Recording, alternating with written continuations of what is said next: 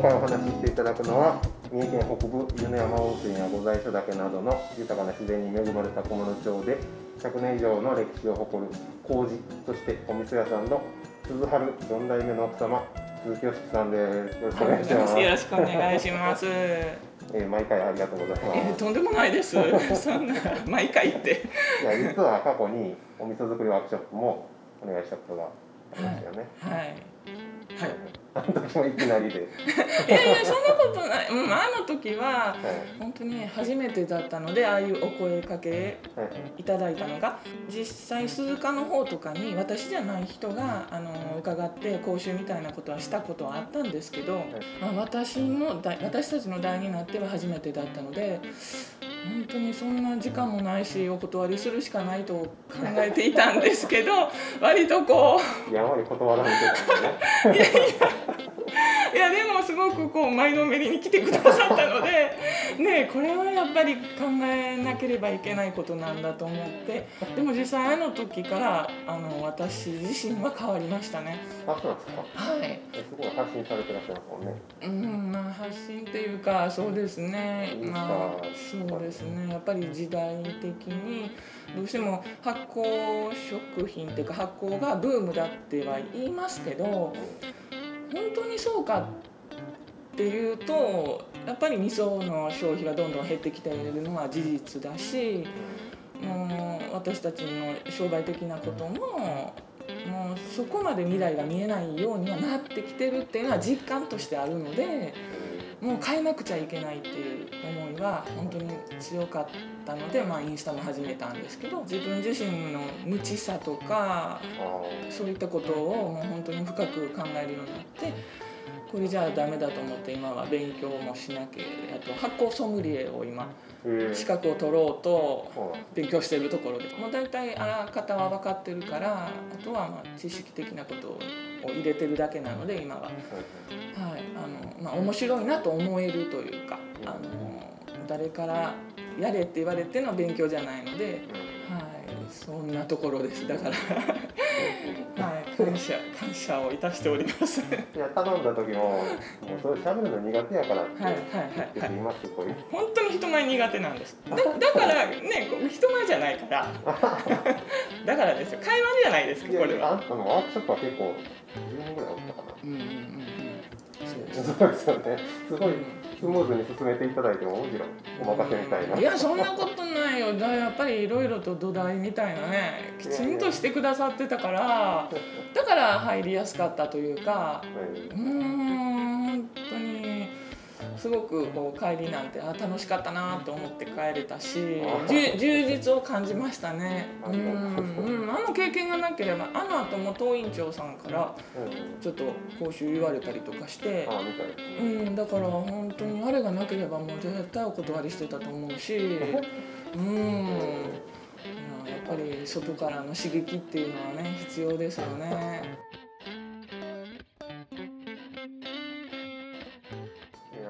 あの味噌もね材料国産100%うんで、うん塩も天日塩で麹も手作り。で味噌も麹もオリジナル調合っていうのははい。全国でも1割ぐらいなんですそうですねそう。うん。そうです。はい。こだわってらっしゃる。そうですね。まあ国産っていうことはあの歌って見えるところはたくさんあるとは思うんですけどその調合味噌っていうのが何せ珍しい。あの米麹ばっかりのお味噌が全国で8割で豆味噌あの八丁味噌で有名な豆味噌九州味噌で有名な麦味噌がえー、と1割かな？8割1割そうですね、うん、で調合味噌が1割の中うちの場合はあの作ってる5種類の味噌がの4種類が調合味噌になります。1割あ1つだけ1種類だけがあの信州味噌タイプの米麹ばかりの味噌。それをうちは白味噌として売ってるんですけど白くはありません。ねはい白く？白くないですもんねうちの味噌。だけど白味噌として売ってるのはまあ呼び方だけですけど。白味噌って定義があるんですか？みうん定義はねどうなんかな。本当に色だけのことを言ったらあの西京味噌とか京都のお味噌あのああいったものが白味噌になりますね、はい、あの米味噌でもその熟成期間が短いものだと白いので白味噌っていうし、米味噌同じ米味噌だけど熟成期間が長くなってくるとそのメイラード反応っていうあの味噌の色が変わってくる。そう色が変わってくるので赤味噌って呼んでる。同じ材料だけどあの熟成期間によって色も使いあ言い分けるっていうようなことがもう全国で。は一般的です。赤味噌って豆味噌のことなんかなって僕思ってたそうなんです。それは違うんです。違うんです。一般的にはもう米味噌が時間経ったものは赤味噌っていうことの方が一般的なんです。ああそうなんですそっちが一般的そっちが一般的なんです。はい。うん、鈴春は豆麹を扱ったお味噌が3種類あって、うん、あの豆あの赤味噌は豆麹と麦麹と米麹の3種類の調合だしミックスも一緒ですけど米麹の量を多くしたのがミックスで米麹が増えれば増えるほど甘くなるので赤よりミックスが若干甘口でで豆赤は豆麹がほとんどでより八丁味噌に近いタイプっていう豆味噌が3種類販売させていただいてるんですけどであとは麦白麹って言って、まあ、麦味噌九州味噌タイプのものが1種類と、あの米麹味噌の合わせて5種類になるんですけど今オンラインショップさせていただいて全国の方にもお買い上げいただけるようになって九州の方であるとか北海道の方であるとか、まあ、東北の方であるとか割とその豆味噌もご注文いただいて仙台味噌にしてもあちらの味噌もほとんど米味噌なので、うん、だからそのどのように結果が来るのは今期なんですよね。あ米仕込んでからあ米じゃないよ。お味噌仕込んでから出来上がるのが大体1年ぐらい。そうですそうです。だから去年あの手作り味噌のセットを宅配で送らせていただいた方々もお家で漬け込まれてそれを開かれるのがこの11月頃ってお願いしてあるので、まあ、その頃は続々もしかしたらストーリーで上げてくれる人も増えるかもしれないしまたご注文いただけるかもしれないしちょっと本当にドキドキなところです。麹屋さんは100年近く続いてるんですけど、うんうんお店屋さんは40年ぐらい？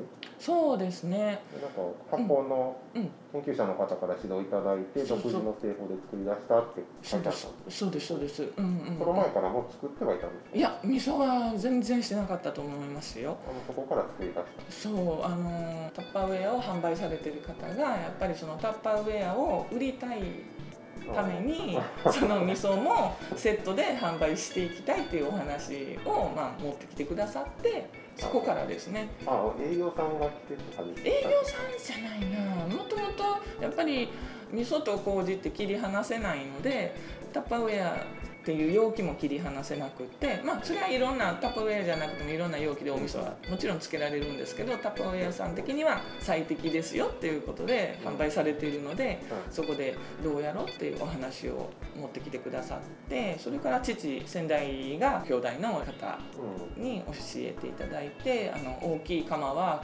まうん、あの豆やむあの麦を蒸すあの大きい釜。はい。あれ多分ここまで鳴門の方から持ってきてもらったんですけど。ナルトって四国えそうそうそうそうそう。うん。そう写真どっかに載ってましたうんうんうんうん。インスタではあはいのストーリーのハイライトにも上げてるかな。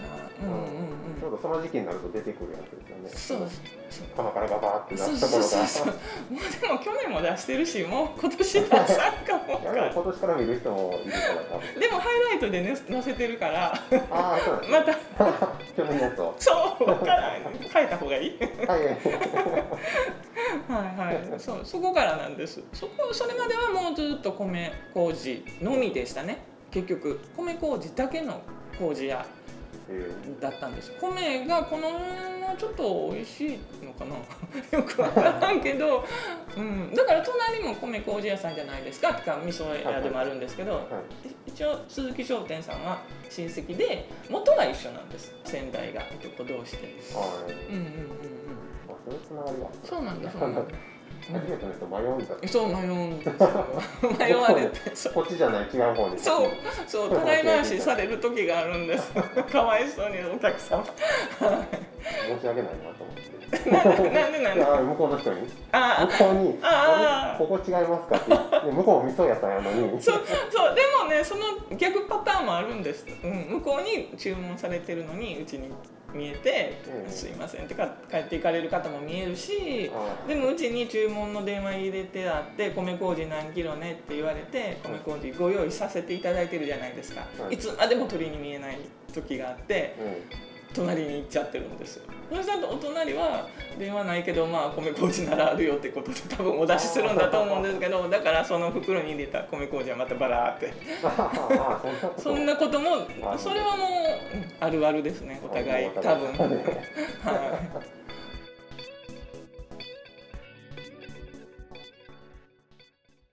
あでももう今三重県では本当に麹屋さんどんどんなくなっちゃってるんですよね。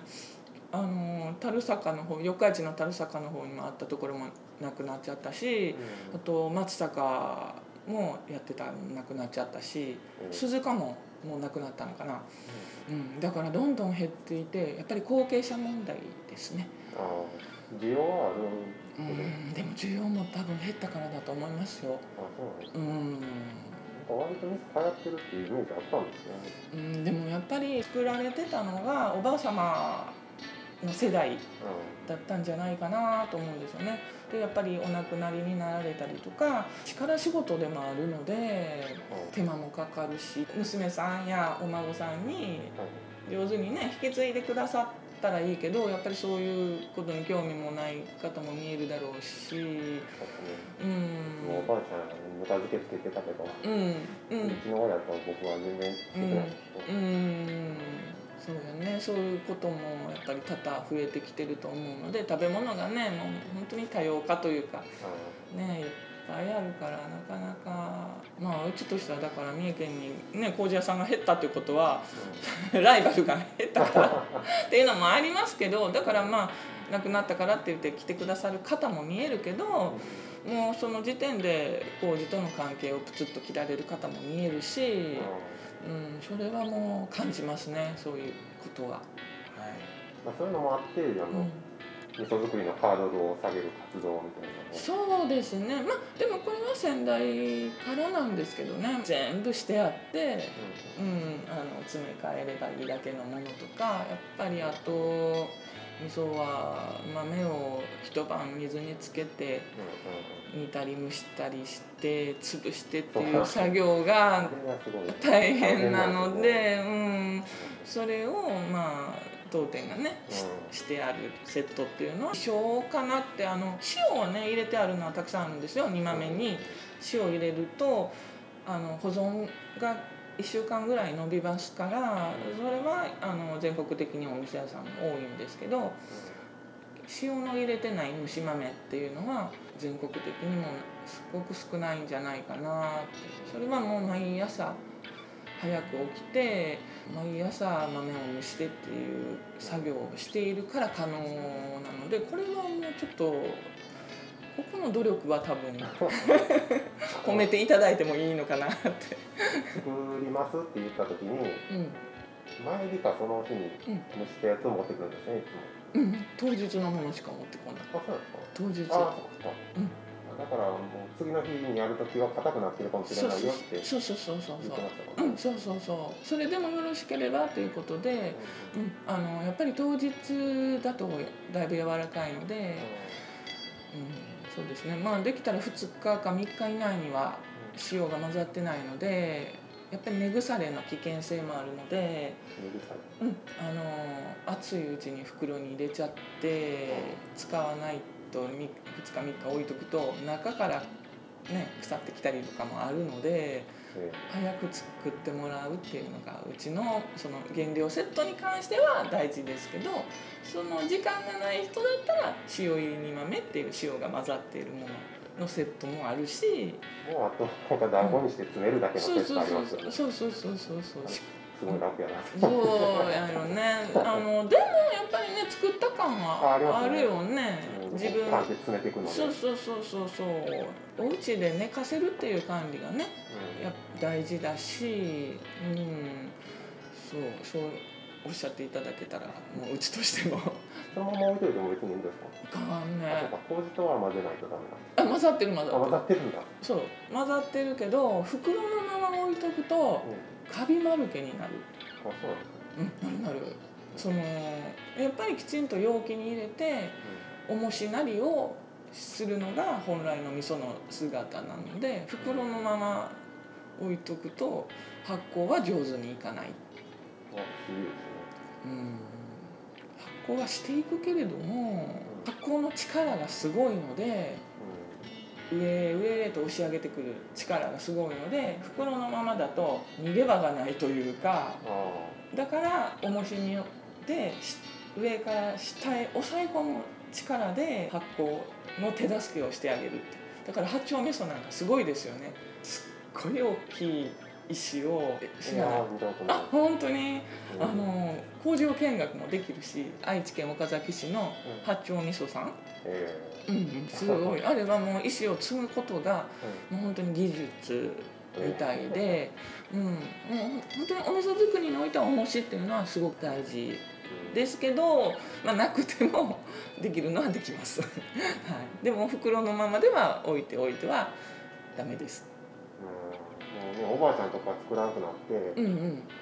僕らも初めて作り出した時も右も左も分からんようなあそうやったんや。状態、うん。一応調べはしましたけど、うんうんうんうん。最初にその白い結構カビみたいなのってはいはい出るじゃないですか、三幕工房とかね。あそうです。よねうんうんうんうん。でどこからがうん。発酵でどこからが腐ってるのかってやっぱ分からないですよね、ちゃんと、うんうんうんうん違いって何なんですかね？カビ、えー細菌酵母による分解作用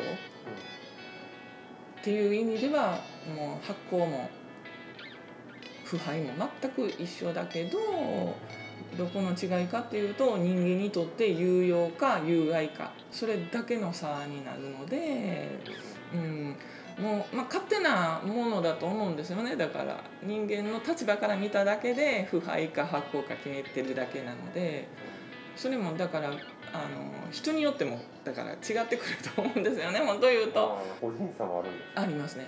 だから文化の違いっていうことも大きいじゃないですか。その納豆なんて海外の人から見たら腐ったものにしか思えないし日本人にとってはもうその辺はもう当たり前のものなので馴染み深いけれどもじゃあ逆に私たちがそのねスウェーデンの世界一臭いと言われているニシンの缶詰になるのかな？何でしたっけシュルストレミングっていうの、はいはいうん、あれもう本当に缶開けただけですごい周期で あのテレビではよくね出川さんとかが罰ゲームで嗅がされてるっていう。はい。あんなの絶対私たちからしたら食べれないと思うんですよね。もうだから発酵っていうのはそれぐらい曖昧なもの。うん、文化によっても違うし人間の側から見ただけですよね結局は。微生物にとってはね勝手に 一生懸命働いてるうん。だけ。生きてるだけそうですそうです。うん。そう本当に。だからだからこそ発酵はきっと面白いんだとは思うんですけど。うん。中野さんのところのお味噌はうん。はい置いとくと発酵進んでいくじゃないですか、はいでもお店に置いてあるやつって、うん。なんかもう進んでいかないはい。うんうん。味変わらないですよねそうですね。あのーまあ要はそのまあ味噌って麹と塩を混ぜた時にもう麹は菌は死ぬんですね。そこで。塩によって麹は死ぬんですけどそこで酵素に変わるんですよ。はじめ白い大豆や麹の塊ただの塊だったものが酵素が働いていくことによってああいう味噌の形に変わっていくんですけど、そこで酵素が生き続けていく限りそのどんどん味噌は発酵し続けるので色も変わっていくしあのお味もどんどん変化していくんですけど、まあ、15度以上でどんどん味噌を発酵するんですけど発酵してると袋も膨らんできて破裂したりとか、うん。まあ、そういうことしょっちゅうあるんですねうちでも。はいはいはい。それもあるから汁漏れしたりとかあ本来なら生きた味噌だったらあのスーパーとかのああいう風な常温のところで陳列っていうのは不可能なんですね、ーうん。うん、加熱処理。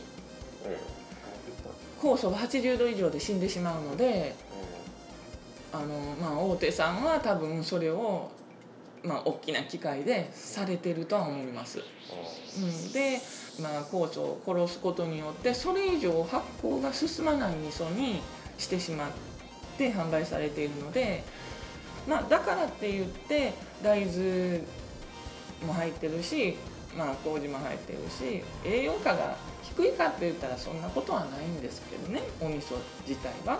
う。ん、でも腸活のためとかあそういったことを思われるんだったらその生きた味噌の方がいいと思います。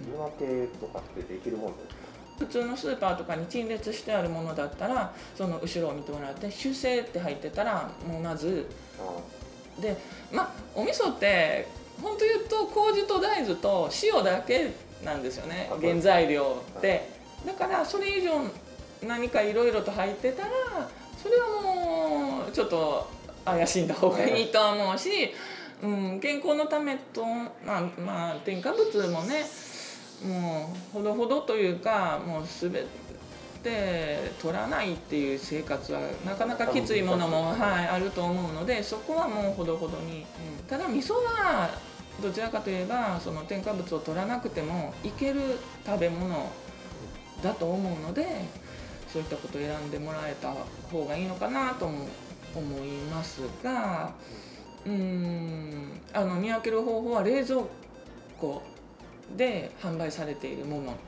のは間違いなく生きた味噌ですね。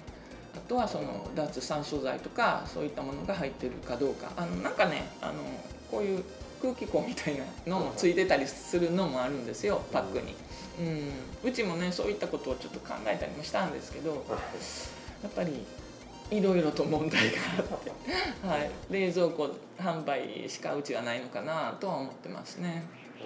うん。うんうんうんまあ鈴春さんとこのお味噌を買ってもらったら確実ですよね。いやいやまあそうですけどいやでも全国的にたくさんあります。そういう、うん、生きた味噌を販売されてるお店屋さんはたくさんありますね。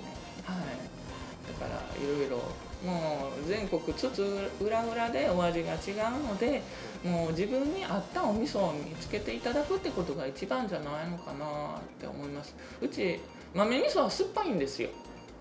ちょっと乳酸が強い。うん乳酸菌の力が強いので、まあ、おコーヒーでもちょっと酸っぱいじゃないですか。酸っぱいものは酸っぱい。酸味ってあるあるじゃないですか。味噌でもそういう酸味がある味噌もあってそういう系が少し多いのかなとは思います。だからその酸味がすごく嫌だっていう方も見えるだろうし、うん、自分に合ったものをですねうちみたいに豆麹がゴロゴロ残るのも嫌な人は嫌じゃないですか。で子供は嫌がってましたああやっぱりあ部屋でこして嫌よねお味噌汁とかも。嫌よね。うん。そうなんですよ。あの豆がゴロゴロ残ってるのがすごく好きっていうお子さんも見えるしうんねうちもね私と娘一人は食べるんやけどこのここの体格差が 食べなかった。旦那さん。旦那さんも。店主も。あんた作ってるやんっていう。そうそうそうそう。そんなもんです。